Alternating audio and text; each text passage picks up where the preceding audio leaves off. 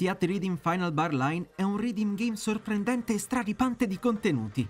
Square Enix ha attinto non solo alle strepitose colonne sonore che accompagnavano i capitoli principali della serie Final Fantasy, ma anche a quelle dei suoi numerosi spin-off e di altre produzioni estranee alla fantasia finale. Ecco perché Final Bar Line è il migliore esponente della serie Theat Rhythm, nonché un compendio musicale di inestimabile valore. Sono fondamentalmente due gli aspetti del gioco che ci hanno stregati, la spropositata mole contenutistica e la decisione di uscire dai confini del solo Final Fantasy per abbracciare una libreria musicale potenzialmente illimitata. Per comprendere il valore e le possibilità di questo nuovo episodio, dobbiamo però tornare brevemente alle origini del brand, la cui nascita risale al non troppo lontano 2012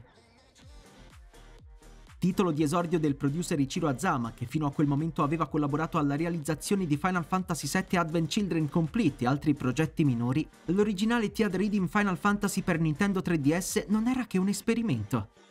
Dopo aver reclutato il team indipendente Indies Zero, una Zama che vedeva nel Nintendo 3DS la piattaforma ideale su cui dar vita alla propria creatura, ne parlò quindi al suo diretto superiore, Tetsuya Nomura, che quello stesso giorno rimase talmente affascinato da accordargli immediatamente il via libera.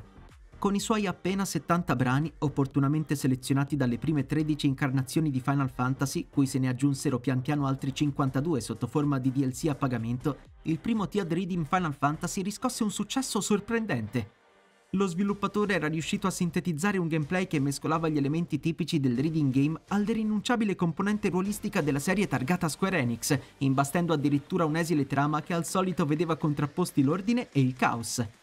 Data la grande popolarità ottenuta dall'originale, la dose venne rincarata solo due anni più tardi da Tiad Reading Final Fantasy Curtain Call, un titolo per Nintendo 3DS che di base includeva 221 brani più 100 melodie DLC e che rispetto al capostipite proponeva pure due modalità inedite. Chiamata Quest Medleys, la prima spingeva l'utente e i suoi beniamini ad affrontare vere e proprie missioni che solitamente culminavano con un boss alquanto ostico, la seconda, battezzata Versus Mode, proponeva delle sfide in chiave 1 contro 1, in cui il giocatore poteva affrontare la CPU o un amico e inanellare note per ottenere il punteggio più elevato. Sorvolando su Tiad Reading Dragon Quest, che purtroppo non approdò mai in Occidente, è con tutta probabilità Curtain Call il vero precursore di Final Bar Line. Col suo secondo Season Pass è stato il primo episodio della serie musicale a proporre melodie tratte dalle colonne sonore di altri franchise di Square Enix, come ad esempio Bravely Default o The World Ends With You seguendo la rotta tracciata dallo stesso Curtain Call e aggiustandone il tiro, in tempi recenti Square Enix e gli sviluppatori di Indies Zero hanno infine dato forma a quello che loro stessi hanno più volte descritto come il Tiad Reading definitivo, nonché il più ricco e completo di sempre. Piombato sulle nostre PlayStation 4 e Nintendo Switch lo scorso 16 febbraio, The Other Reading Final Bar Line è del resto uno dei più grandi omaggi alla saga Final Fantasy mai realizzati, in quanto il team ha voluto inserire la bellezza di 385 tracce giocabili nel pacchetto base, selezionandole dalle colonne sonore dei primi 15 episodi numerati e dai tantissimi spin-off. Un'offerta davvero mastodontica e irresistibile, quella di Final Bar Line, che riunisce in un unico redeem game le più belle e nostalgiche melodie composte da artisti eccellenti tra i quali non possiamo non citare il sommo Nobuo Uematsu, che ha lavorato al brand sin dalla sua primissima incarnazione, Hitoshi Sakimoto di Final Fantasy XII, Masashi Amaozu e Mitsuto Suzuki di Final Fantasy XIII, Masayoshi Soken di Final Fantasy XIV e Realm Reborn, Naoshi Mizuta di Final Fantasy The Four Heroes of Light, Kumi Tanioka di Final Fantasy Crystal Chronicles e Takeharu Ishimoto di Final Fantasy Type Zero che abbiate giocato o meno le produzioni arricchite dalle stupende colonne sonore realizzate puntualmente dai compositori di Square Enix, The Ad Reading Final Bar Line rappresenta insomma un'imperdibile opportunità per ripercorrere o magari scoprire per la prima volta l'immenso patrimonio musicale su cui poggia l'intera saga Final Fantasy.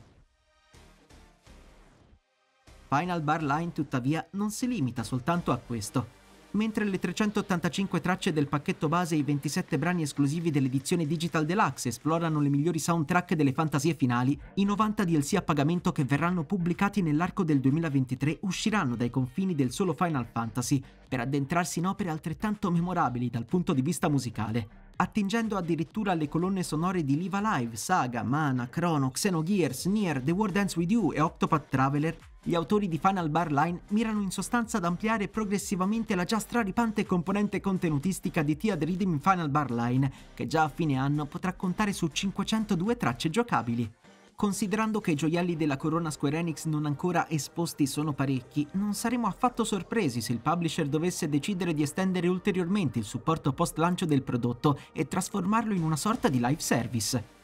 A ragion veduta, la scelta di non includere Final Fantasy nel nome del Reading Game potrà anche essere stata attribuita alla volontà di Tetsuya Nomura di evitare la ripetizione della parola Final e risparmiarci un titolo alla Dragon Ball Super Super Hero, ma il suggerimento dell'estroso e spesso lungimirante papà di Kingdom Hearts potrebbe essere interpretato in realtà come una chiarissima dichiarazione di intenti. D'altronde la formula ludica e strutturale di Final Bar Line si presta piuttosto bene ad aggiornamenti e DLC e data la calorosa accoglienza che i fan hanno riservato al Reading Game in queste prime settimane, un'eventuale espansione dedicata interamente a Dragon Quest, solo per dirne uno, potrebbe già essere nei piani futuri del colosso nipponico.